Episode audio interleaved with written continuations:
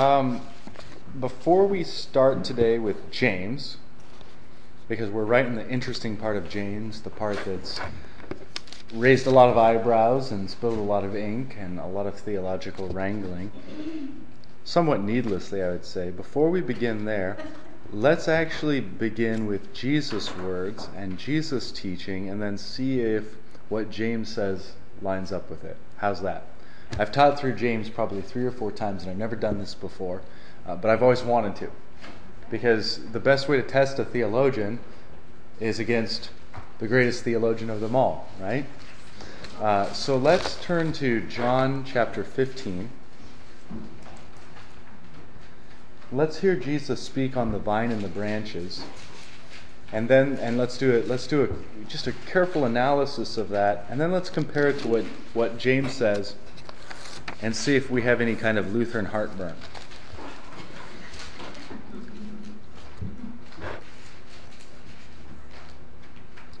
So let's begin with, uh, like I said, verse 1 of chapter 15. And, may, and I don't think we'll probably need to go any further than verse 8. We can if we like, but just the first eight verses I think are sufficient. Jesus says, that was a perfect sound effect, getting us started off. Jesus says, I am the true vine, and my Father is the vine dresser. Every branch in me that does not bear fruit, he takes away, and every branch that does bear fruit, he prunes, that it may bear more fruit. Stop right there. Imagine if Jesus' sermon ended like that. What would we conclude? We would have to conclude that Jesus says, Every branch in me that does not bear fruit, he takes away. Therefore, dead in the water. we're all dead in the water. If Jesus stopped his sermon right there, it would be the condemnation of us all. Because, it, because every branch in me that does not bear fruit, he takes away. So it would be my fruit that keeps me in Jesus, and I'd be in big trouble. And every branch that does bear fruit, he prunes that it may bear more fruit. Well, that might be consolation to some, but I don't know if it's any consolation to me. Well, mercifully, Jesus doesn't stop there. The next word he speaks, that might, that might actually strike our ears as a word of law. The next words he speaks are words of gospel. Beginning with verse 3 Already you are clean because of the word that I have spoken to you. So look what Jesus does. By the word that he speaks, he makes us clean. Now, what word is that, if we think about it, that takes us from a state of uncleanness to cleanness? I'm sorry? Verse 4. Verse 4? Great. It's a word of, it's a word of forgiveness, isn't it? Of unity and fellowship with him and with the Father through him. So verse 4, abide in me and I in you. As the branch cannot bear fruit by itself unless it abides in the vine, neither can you unless you abide in me. I am the vine, you are the branches. Whoever abides in me and I in him, he it is that bears much fruit, for apart from me you can do nothing. If anyone does not abide in me, he is thrown away like a branch and withers, and the branches are gathered, thrown into the fire, and burned. Now, verse 6 is the interpretive key for verse 2, isn't it? If you go back to verse 2, every branch in me that does not bear fruit, he takes away. Well, that's concerning, but now look at 6. If anyone does not abide in me, he is thrown away like a branch that withers. So is the question what gets you tossed into the fire? Is it a lack of fruit or is it a lack of abiding in Jesus? Abiding in Jesus. Abiding in Jesus. The lack of fruit is simply an effect of not abiding in Jesus. So abiding in Jesus is primary. And isn't that the exact thing that he has taught us in the previous verse, in verse 5? I am the vine, you are the branches. Whoever abides in me and I in him, he it is that bears much fruit. You see, if you abide, you're going to bear fruit. That's the same with the vine and the branches if you just think of it agriculturally, right? Um, the only fruitless vine is going to be a vine that has become, or I should say, the only fruitless branch is a branch that has become detached from the vine. Yes? So is there a difference between being in me and abide? Because two is every branch in me, hmm Same thing. But those, every branch in me that does not bear fruit, but that would be impossible. Would Right. More like in the church, in me, like as who, who have been baptized, and then if they Well, that, themselves. that might be an application of it. I wouldn't say that's identical to what Jesus is saying, but that might be an example of what Jesus is saying. Yes, as Jesus is saying, every branch in me, it's not abiding in, in him in the same quality, is it? So it's only abiding temporarily or superficially, right? And it lacks fruit and it'll be cut off. Basically, it's already dead because though it might cling to him, it doesn't abide in him, which is the same thing, uh, the example that you were giving, and that's why it's a good example. Is that sort of like the sower sowing seeds? That it, some of it grows but not for long? Sure, you could draw that parallel. Yeah, you could draw that parallel that, um, as Jesus explains uh, in that parable, some believe for a time and then fall away. Some are in the vine for a time and then fall away. Right?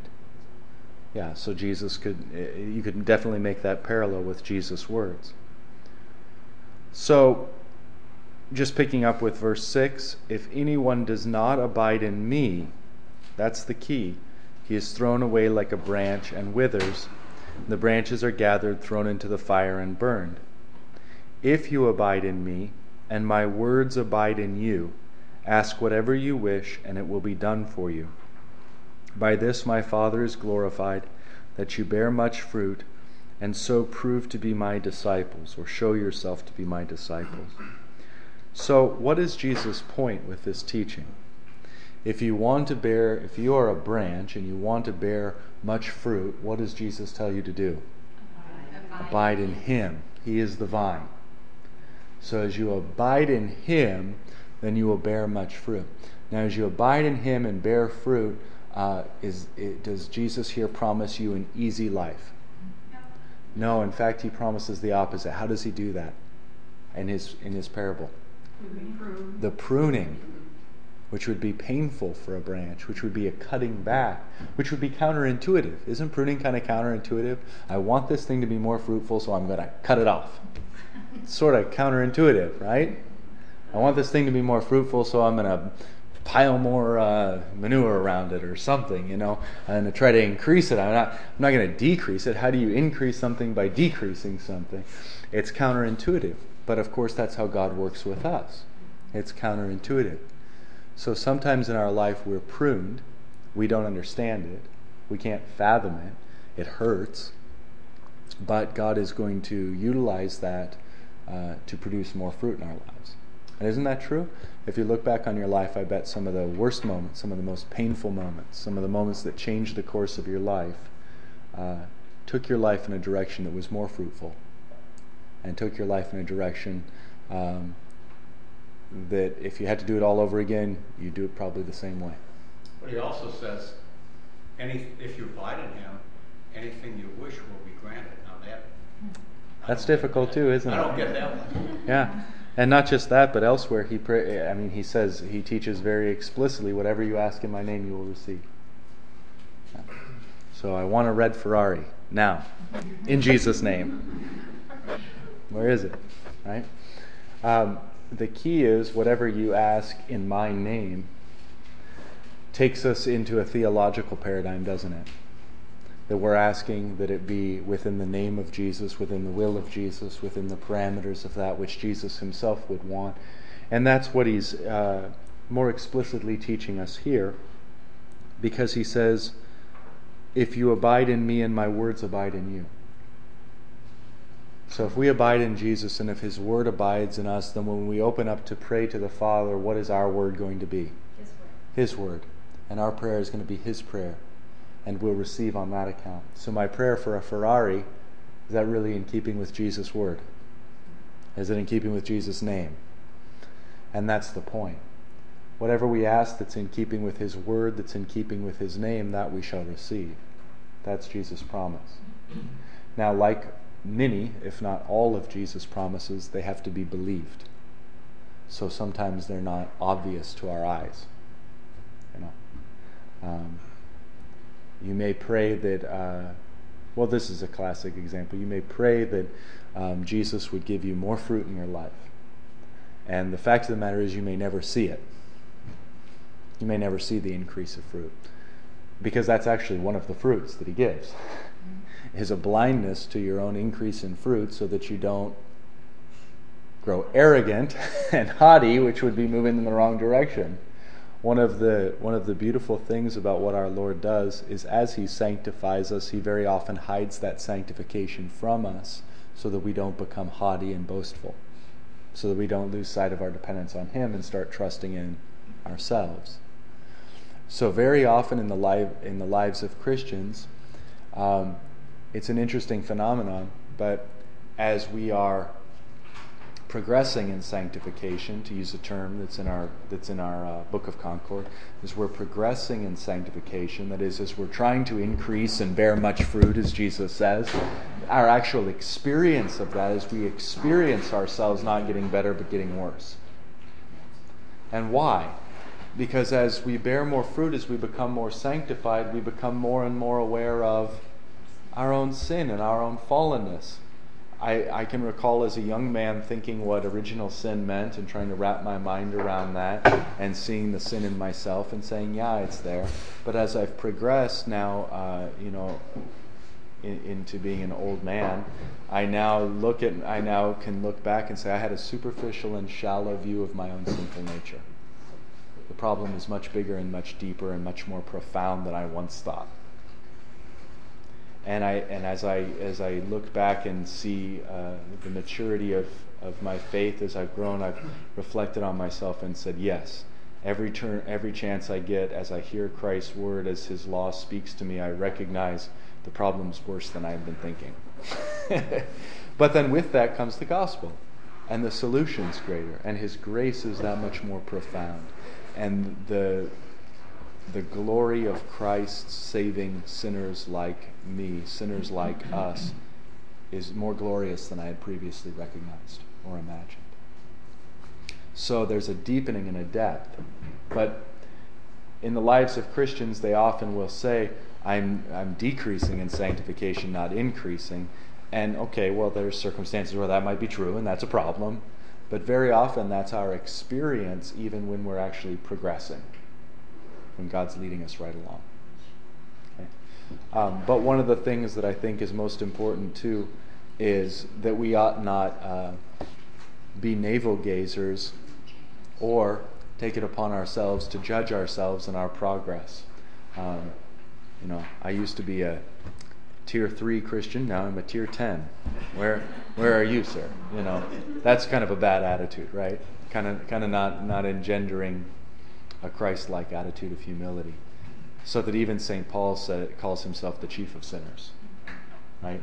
And in all of the apostles, you find, uh, while you find an extreme boldness in their confession of the faith, an extreme boldness in their accusation of sin and their application of the gospel, you also find, generally speaking, a great personal humility that when the magnifying glass gets turned on them, they're confessing, Well, I'm nothing.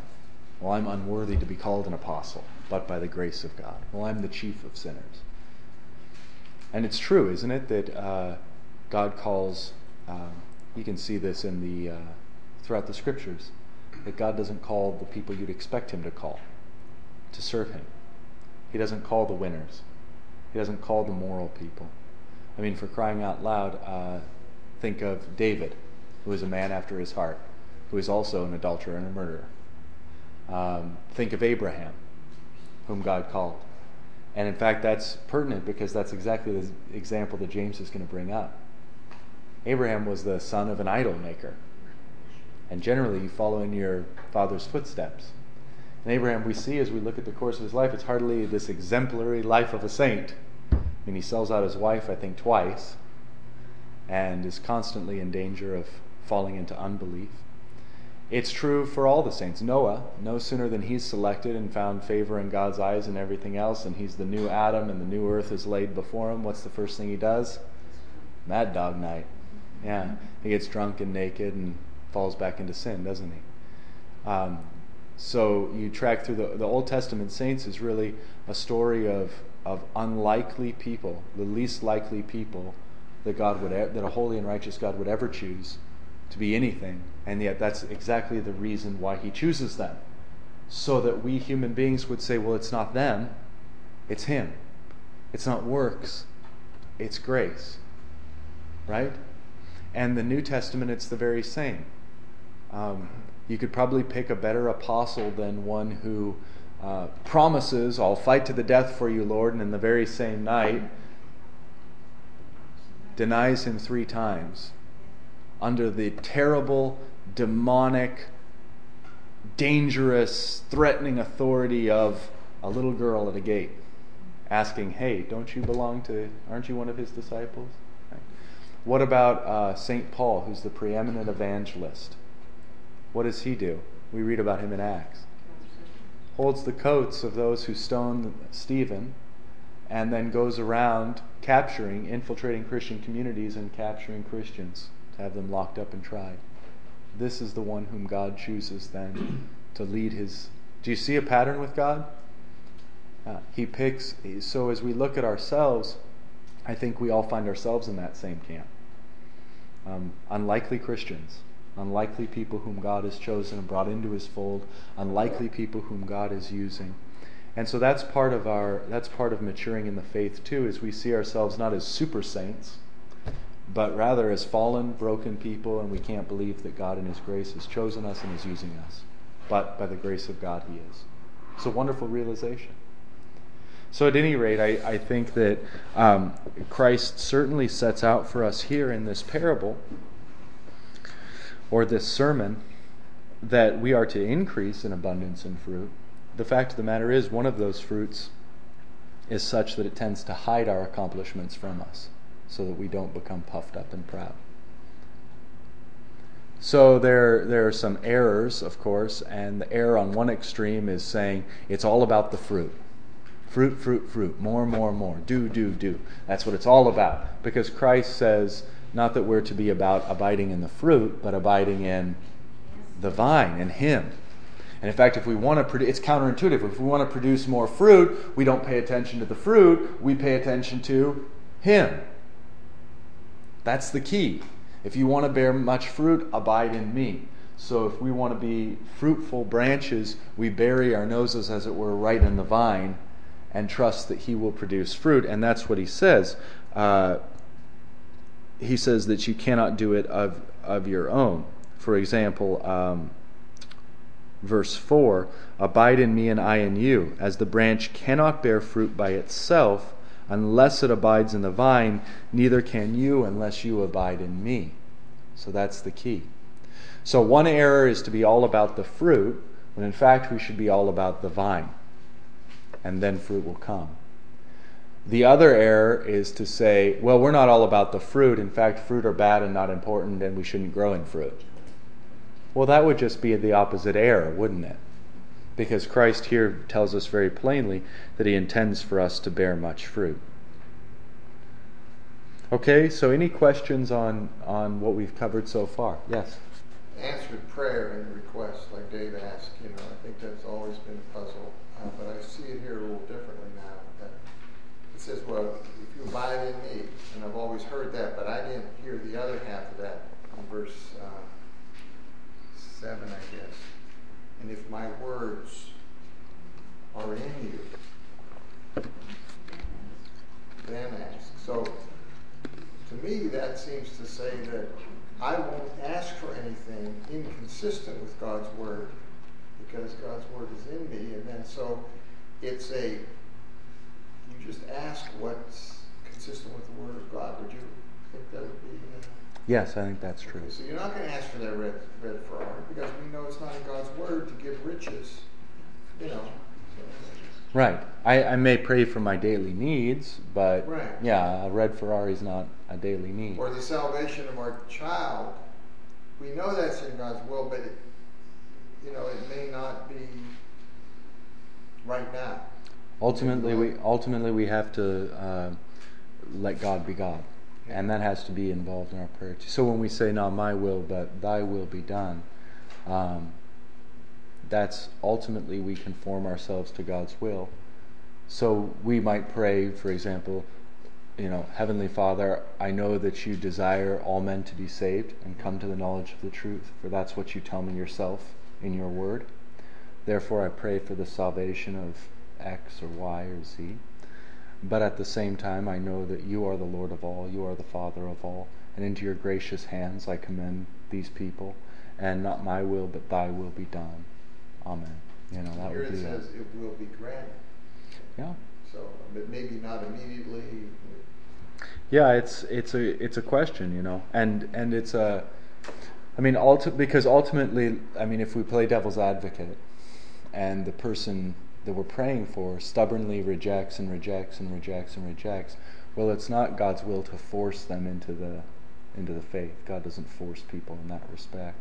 So then it would have to be God's will, and in praying in accordance with God's will, um, that though He desires all men to be saved, He's not going to force them to be saved. And so there, there's the conformity to God's will that says, You're God, and I can't make that decision, and I can't be the judge, and you know my petition, you know what I'd like to see, but it's your will and not mine. So there's a, and when we're talking about the salvation of other people, there's a humility involved there. Um, but there's also passion. You know, Paul says, you remember when Paul says, I think it's in Romans, that he would rather give his own life or his own soul than have his countrymen perish. So it's not to say that we're dispassionate about it. We're very passionate about it. But in our prayers, we also have to acknowledge that God has a relationship with that person. And while I can assert my what I would desire, um, ultimately it's between God and that person. That's what I meant by let, we have to let God be God. Okay. Yes. When you're talking about um, our our situation looking more realistic to us as we grow, realizing the situation's a lot worse than we originally thought, um, it seems to me that just with that perspective, fruit that is produced is put in a whole nother light, so that in perspective of how frail and dependent we are, that you can see the fruit, and, and you need to because it's encouraging. You see growth. Whereas if my life was filled with, you know, debauchery and such, um, I would be very discouraged, and it would be obvious that there was no fruit. And so I think that when you say we're blind to the fruit, it's more like the fruit is put in perspective. Mm-hmm. We bear more fruit, but at the time we're more, at the same time we're more humble Mm-hmm. because we realize that um, where our situation is. you Yes. know. Even we see our sin, but yet um, we we bear fruit. But because we see our sin, there's nothing to be proud of and boast of Mm-hmm. because Yes. we can't help boast when you see what a pit you're in and that you're waiting for that salvation still at the same time. Yes. So if you take the classic example of, of David and his circumstances with Bathsheba and then hiding his sin and Uriah and everything else, and then after Nathan comes and tells him the parable and he says that man deserves to die, uh, and David un- unwittingly is assigning his own death sentence because of what he's done. If we were to fit that into Jesus' teaching, David was would be saying that branch deserves to be cut off. And he was speaking of himself. So then, immediately recognizing that, he repents, right? And he is forgiven. In other words, he's brought back into the vine and he begins to grow and be fruitful again. And so, that in a picture is what we see over and over in the lives of the saints and in our lives is um, there may be times where we're, uh, I mean, where we're always, while, while we're abiding in the vine, we're still sinful. And I think that that's what Jesus is getting at, though, with uh, verse 3 Already you are clean because of the word that I have spoken to you. You know, he's speaking to his disciples who are sinners, but he's saying, Look, you're, cl- you're clean and you're in and you're abiding in me because of the word that I've spoken into you. Now remain in me. Remain. Now, what David did was did not remain and went down a different path and ended up going away from not abiding in the vine and then ended up pronouncing judgment on himself. This branch deserves to be cut off. And yet, even then, God has mercy on him.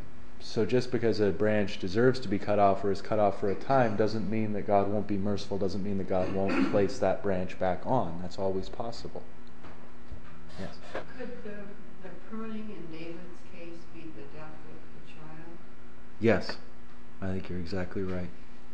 I think you're exactly right. That's that's just the kind of tragedy that produces fruit. And it's bizarre to us, you know. Um, but it produces fruit too in other people. Because you see that with uh, those the advisors in the court that surround David. Remember, they're so per- perplexed by his behavior. Because after he's uh, reconverted or reattached to the vine, as it were, and um, recognizes his sin, he's uh, praying fervently for his son, remember? And rolling around in sackcloth and ashes and not eating anything and everything else, which is sort of strange behavior because that's what you would do when someone dies, not when someone's still alive. While they're still alive, you would eat and drink and, you know, you'd pray and you'd be on your knees and everything else, but you'd, you'd take care of yourself. You wouldn't act as though they were dead.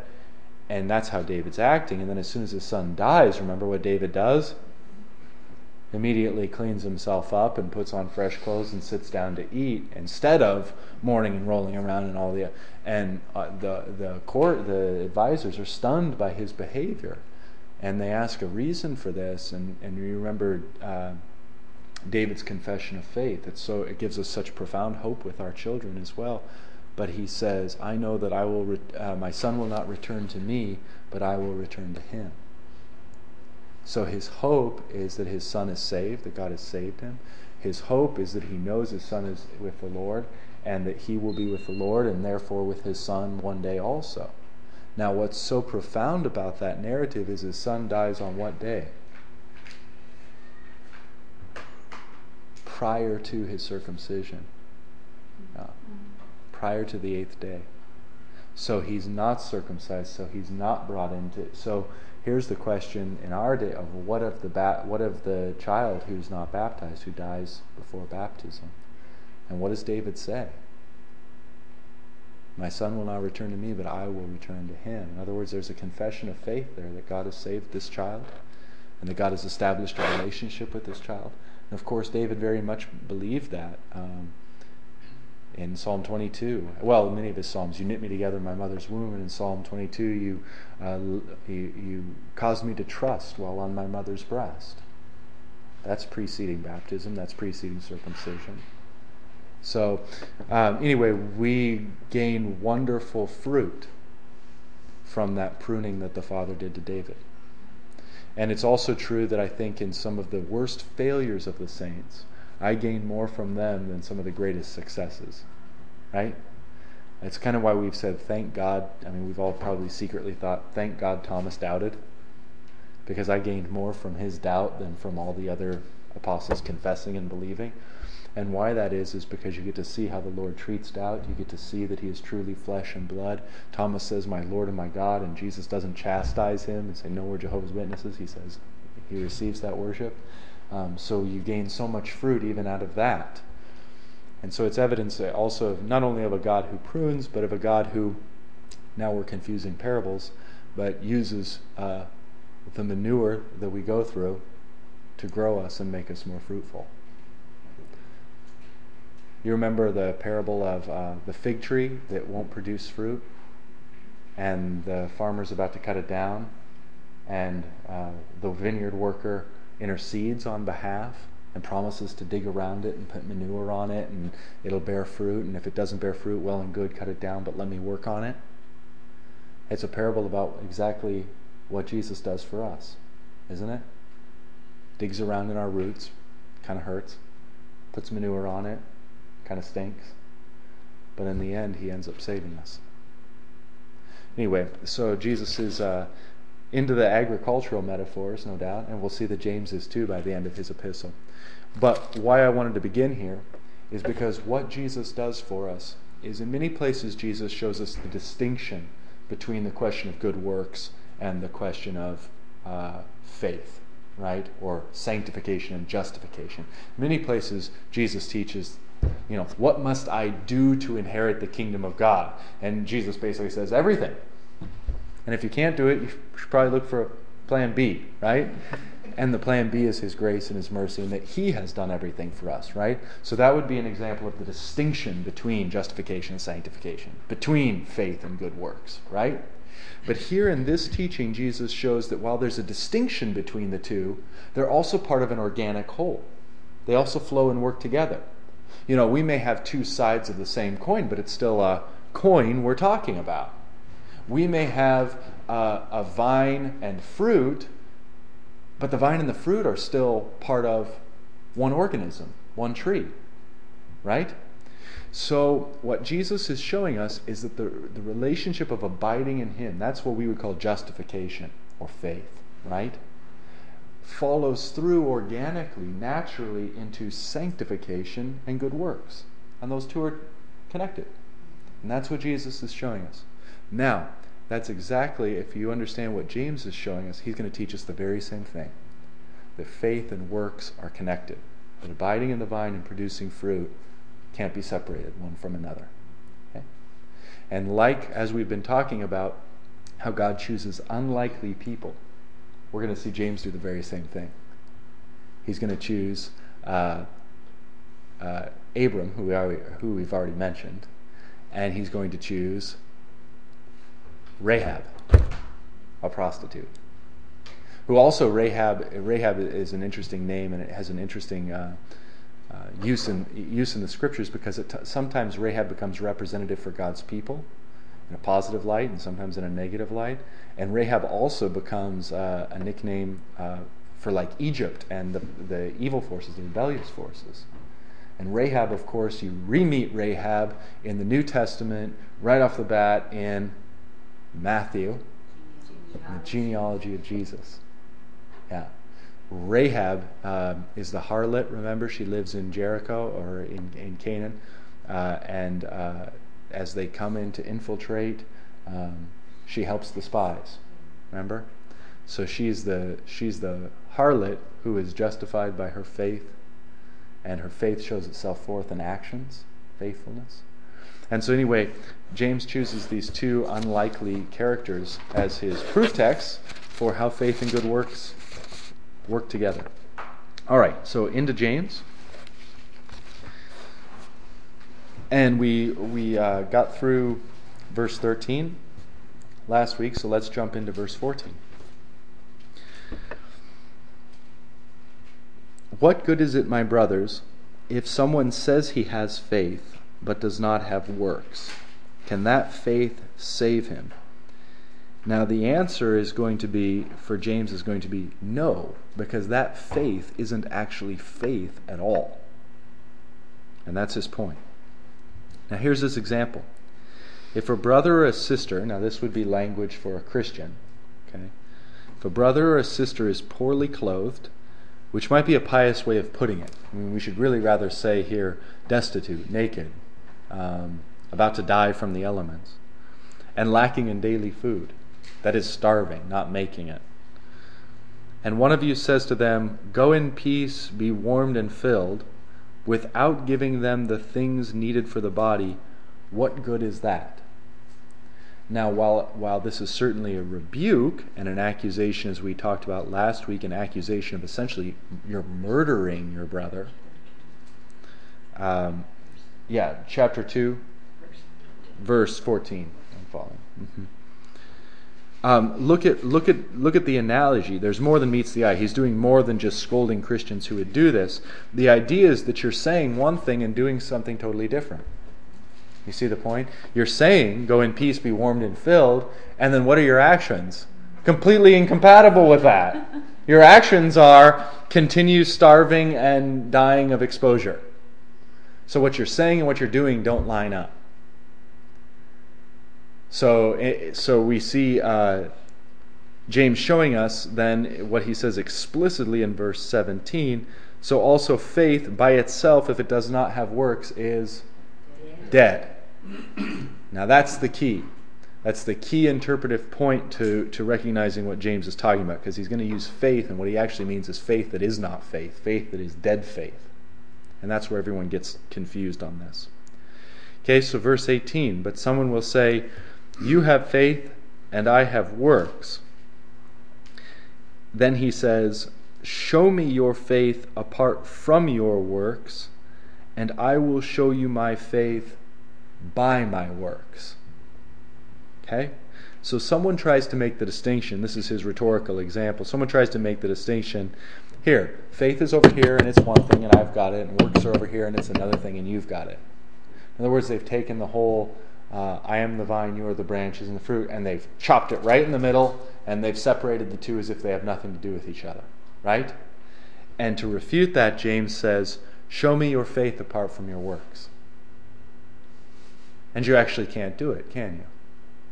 Because if you say all these things and then don't do them, then you just prove yourself to be a hypocrite. A hypocrite. It's no different than saying, uh, be warmed and, and well fed, and then you do nothing. That would be hypocritical, right?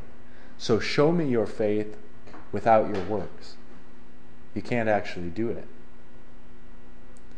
So he says, Show me your faith apart from your works, and then here's his rhetorical comeback, and I will show you my faith by my works. By my works. So faith manifests itself in work. And, in, and then to tie this in with what we might say with Jesus, abiding in the vine produces fruit. Show me that you abide in the vine and don't have any fruit. We would recognize that that's, Jesus never says that that can be. If you abide in, in the vine, you will bear fruit, he says. So James says, Look, I will show you my faith. I will show you that I abide in the vine by my fruit, by my works. So faith and works here are connected. Organically, we might say. They're one whole, they're one thing. Then here he says in verse 19, now look at how this is a, parable, a parallel statement to go in peace, be warmed and well filled, okay? You believe that God is one, which is the old Shema of Israel. Uh, Hear, O Israel, the Lord your God, the Lord is one. Right? So that was one of the earliest creedal statements, uh, going all the way back to the Old Testament. And as we've said, James' congregation seems to be a Jewish congregation by and large. So they believe that God is one, and they take that's their creed, and that's what they say. And he says, You do well. Even the demons believe and shudder. In other words, what you say with your lips is so far away from what your heart is and what you're doing. Sorry.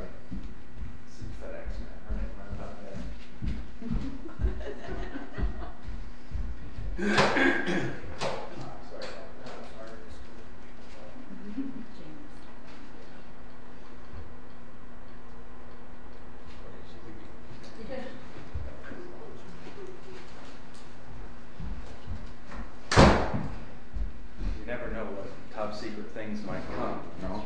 That's exciting. Yeah, this this just this just in, and it, wanna shake it and we'll yeah, yeah, it's, it's a relic of Saint Peter. No, Was. was yeah. Um, okay, so I'm sorry for the interruption. So, in other words, it, you you believe that God is one, you do well. Even the demons believe and shudder. And what he's saying is, look, even the demons can make the superficial confession that you make. I mean, even a demon could say, "Go in peace, be warmed and filled," and then not do it. Um, you can make the confession that God is one without believing in Him whatsoever, without actually trusting in Him, without actually having a living faith, without actually having a faith that produces good fruit. You see the point? Um, so, so the fact that the demons believe in God, they know God to be true, they know that God is one, and they shudder. But here the implication is that these Christians are so confident that they don't shudder. They don't shudder even though they have reason to shudder. And that reason would chiefly be that they are despising the poor in their midst and honoring the rich despising the poor here in this previous example, as we mentioned, by not giving them the things they need for their body. But then in the previous section, earlier in chapter 2, we saw despising the poor by giving them the poor place, the, the uh, uh, lesser place in the assembly, and inviting the rich man, the rich one, to sit in a better place in the assembly, or other such preference. So walk and talk have to go hand in hand. Yeah, yeah. Yeah, and exactly the way that Christ talks about abiding, abiding in the vine and producing fruit. The two go hand in hand. You can't take take them away from each other. Yeah. So far, James has pretty much done the same thing as Jesus does, right? Mm-hmm. Verse 20 Do you want to be shown, you foolish person? Imagine hearing that in the sermon. but that's what these were. These were sermons. Uh, Paul says the same thing. You, you foolish Galatians, who has bewitched you, right? So there's there's a place for uh, you know sharp words in the mouths of the prophets. The Holy Spirit Himself using these sharp words. You foolish person, that faith apart from works is useless. Now, faith apart from works here, as we've taught, is faith that is no faith, faith that is dead. That's what James is talking about. So he's not talking about the faith apart from the works that Paul's talking about. That would be a living faith. Here, James is talking about a faith that is no faith, a faith that is dead. And we saw that just earlier in this section, didn't we?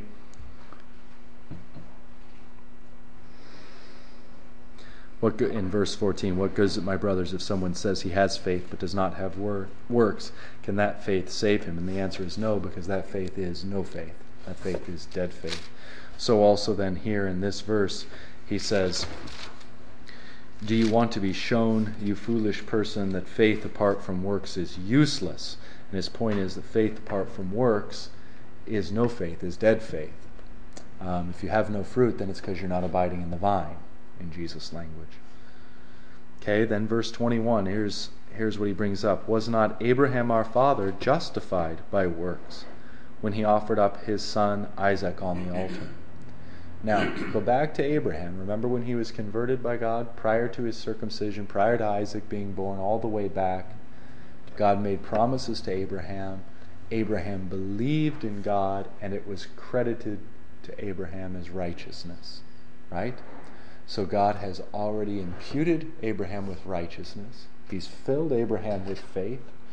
Abraham is righteous in God's sight.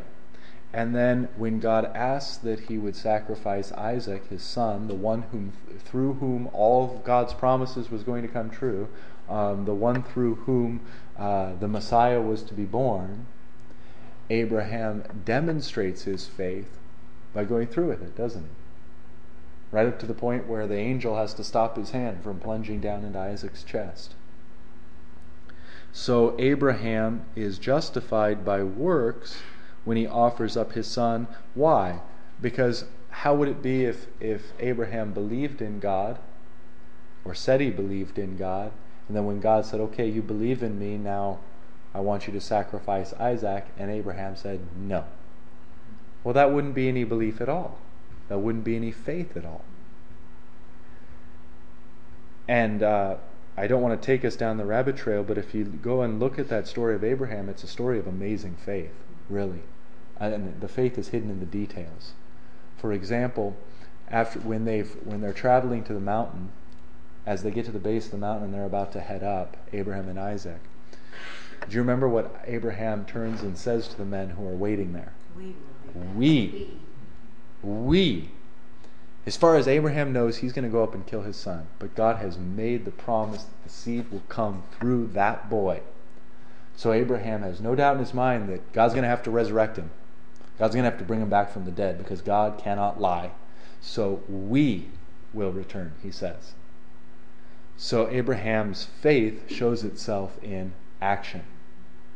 Does that make sense? All right? So then in verse 22, you see that faith was active along with his works. That's living faith. And faith was completed by his works. That it was, was fulfilled, was shown to be true. Verse 23 And the scripture was fulfilled that said, Abraham believed God, and it was counted to him as righteousness. And that's the verse we were talking about that precedes all of this. It precedes Abraham's circumcision, it precedes everything. The verse was fulfilled. In other words, he proved himself that he did have faith, that his faith was living, when that faith had to enact itself out in reality, in real life. And that's what we're called to do. Continuing with verse uh, 23, and he was called, Abraham was called a friend of God. Now, if you look uh, later on in that section that we were just in with Jesus in John 15, he goes and makes the same claim. No longer do I call you servants. For a servant does not know his master's business, but now I call you friends. You see, it's James James may well have had our Lord's words in the back of his mind as he was going through this section. So then verse 24, you see that a person is justified by works and not by faith alone.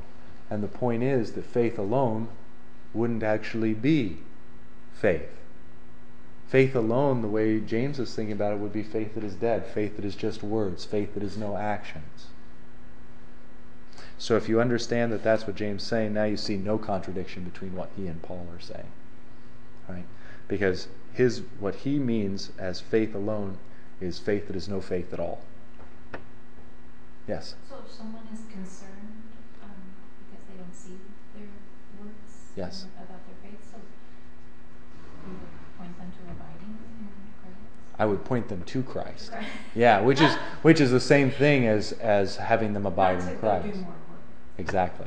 Well, Yeah. that was a question. Oh. Yes, Um, you're right. Not to go do more works because, you know, it's one thing um, if you see the fruit of the. At times, God allows us to see the fruit and work of the Holy Spirit in our lives, and at times we can see the course of our lives, and we can say, God has done wonderful things for me, right?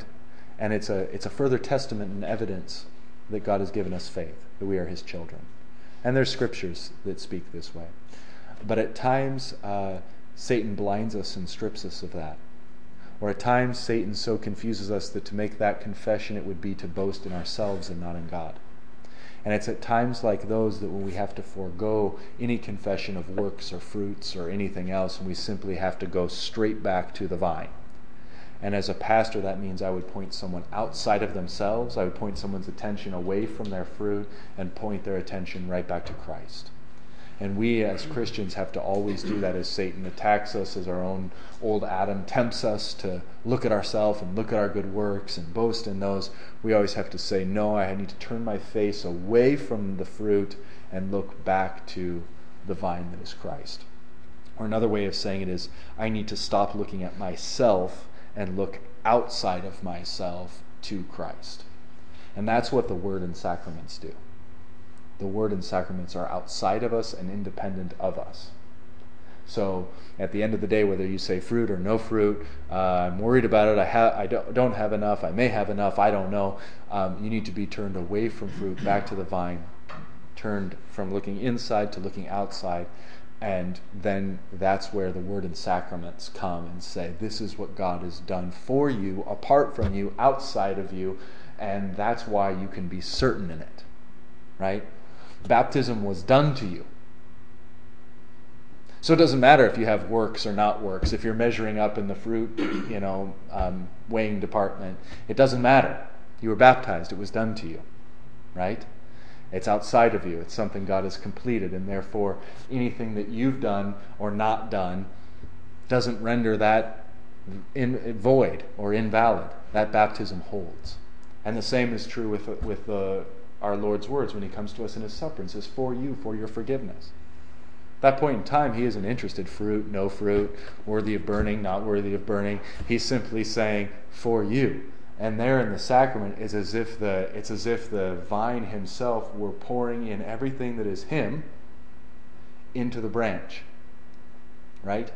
And filling that branch with his life. Which is the very thing he does in the sacrament when he gives us his body and blood to eat. He gives you himself, just as the vine gives itself into the branch and all of the life goes with it and then flowers forth in fruit. So Christ gives you himself, his body and blood, into you, his living branches, and flowers forth fruit in your lives as well. I would think that you could encourage somebody too, if they're looking at their life and they're seeing how pitiful it is and stuff, but you could point out that the fruit of repentance and, you know, of receiving um, God's gift, and it, in other words, indicating their faith and repentance is fruit in itself. Yes, you're so right. And that would be very encouraging to them. It's not a matter of, I mean, I think we need to see fruit, you know? We need to see fruit to be encouraged, and because it, it shows what we are. But at the same time, the question of how much fruit, Yes. then it gets into a big mess. Yes, that's the devil's question, isn't it? So if you Yeah. go back to the kernel and say, but I see a repentant heart in me. And Yes. I see me wanting to go to God for that's fruit. Yes. Then they can be encouraged. Yes. So you're exactly right. And so this is one of the ways that the Lutheran theologians, our Lutheran fathers talk about it, is they talk about a difference. And it's kind of a it's kind of a fine distinction, but it's really great if you grasp it. It's difference between works of the law and fruits of the Spirit. Okay? Now outwardly a work of the law and a fruit of the Spirit might be this might be the same thing. Right? Outwardly they might have the same appearance. Okay, so for example, um, one child is very obedient to his parents, and another child is very obedient to his parents. And you look on the outside and you say they're the same thing, right? They're the same thing. Then you look a little a little closer, and one child is obedient to his parents because if he doesn't, he's going to get a spanking, and if he does, he's going to get a cookie. The other child is obedient to his parents not because he's worried about a spanking or a cookie, but because he loves his parents, and he does the right thing naturally. In that example, we would say fruit of the Spirit. In the previous example, we would say work of the law. You see? Yeah, so, so you so you've you've put your finger right on it that what, what James is talking about is fruits of the Spirit. And fruits of the Spirit, as soon as you try to measure them in the satanic way of measuring them, he tries to change fruits of the Spirit into a work of law. Now, Satan's always doing this, trying to confuse law and gospel, trying to confuse gifts and liability and judgment. So, what he does is he says, Oh, so you have fruits of the Spirit. Let's see if you have enough.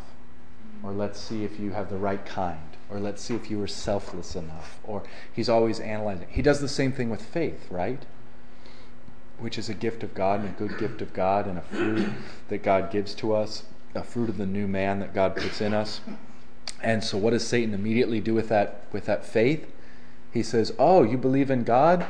Let's let's judge that fruit by the law, by the first commandment. So you fear, love, and trust in God above all things? Oh, you don't, do you?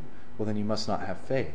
You see, what he's done is confused, and he does it intentionally, confused the fruit of the Spirit with the work of the law, so that he can bring you back in bondage to the threats of the law. So that's a great point, and it's something that we uh, that comes out of this as we study this text. We realize James is talking about fruits of the Spirit. Is fruit of the spirit? I'm sure excuse if there's others besides those. Repentance would be the kernel. Yes, yes. Well, and that's and that's a great point you brought up too. Now, he Paul gives those examples of the fruit of the Spirit in Galatians, right? And and that's exactly right. But as is his way, Paul isn't giving us an an exhaustive, Okay. systematic list. These are the fruit of the Spirit, no more, no less, mm-hmm. right? He's giving us examples of what they are. Annette, another point that you brought out that I just thought was so profound and so right is the way we define good works, or the way we think about fruits of the Spirit. Is sometimes we think about them in very specific ways, like we think of a good work as that one time I served in the soup kitchen, or uh, that one old lady I helped walk across the street. That was a good work. Or that one time I suffered an insult from that terrible person and didn't lash back at them. That was a good work. We think of good works as like these very specific uh, things, and um, a, a, what a, it's such a it's a much more profound good work to confess our sins, and we don't even think of that as a good work. It's such a profound good work to simply come to church on Sunday morning and receive God's gifts, listen to His Word, and uh, and receive His sacraments. That is a profoundly good work, and we don't even think about that as a good work. It is a good work to simply do the tough, nasty job of being a husband or a wife, or a mom or a dad, or a child, or a citizen, or all the vocations that God has given us that is a, those are those are great works. Those are works that God Himself has ordained, that God Himself has written into creation, that God Himself has written into His works. And when we look for fruit, we don't think about those things. But that's what fruit is. And see, so there's our problem too, is, is sometimes we try to define fruit or we think about fruit in this abstract way of like, well, I've got to be a Boy Scout or I've got to do, you know, these things that actually aren't, are, I mean, while they're good fruit, it's not, it's like, it's like you're plucking a grape instead of looking at this huge plethora, this huge cornucopia of, of other fruit that God has given you to do and that God has called you into in your life. So, um, remember, I think this comes from John chapter 5. Remember, I think it's 5, maybe it's 6, sorry. Um, but remember when um, the people say, uh, Teach us what we must do to do the works of God. Do you remember Jesus' answer? Believe. Simply believing, which is the same we would say as receiving and trusting in the gifts that God gives us, that is the work of God. That is the fruit, if you will, according to Jesus. So when we think of the fruit, uh, so often we, so often um, when we think about fruits of the Spirit, we we're not even thinking about the right thing.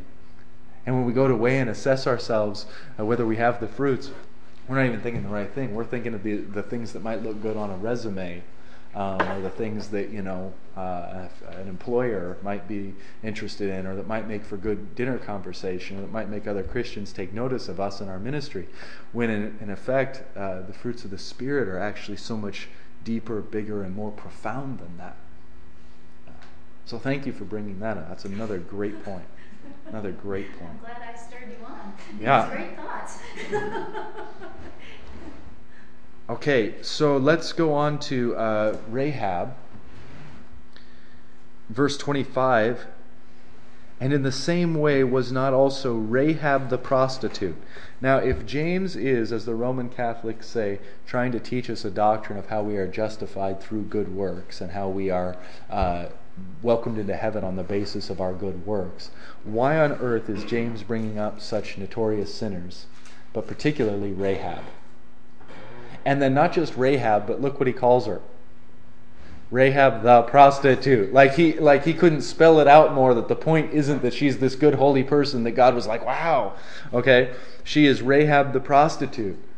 But she believed and her genuine faith worked itself out in concrete things. So and in the same way was not also Rahab the prostitute justified by works when she received the messengers and sent them out by another way? So we would say, yes, we would say Rahab's faith showed itself active and living in the work that she did. Otherwise, if she would have claimed to have faith and then let the spies get caught, we would say that's no faith at all. That's faith that's hypocritical. That's faith that's dead. That's faith that's word and not deed. Okay, then here he gives us one final analogy or example. For as the body apart from the spirit or the soul is dead, and that's that's the, his point. His point's not some deeper like Holy Spirit type thing. His point is just you got a dead, you got a corpse that's separated from the soul. Okay, so also faith apart from works is dead. So the point is um, the body apart from the soul is as faith apart from works. In other words, faith that doesn't work is a corpse. That's what it is.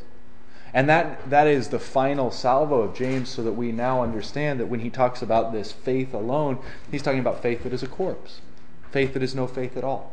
And now we see him not in disagreement with St. Paul in any way when Paul teaches that we are justified by faith apart from works, but totally in keeping with St. Paul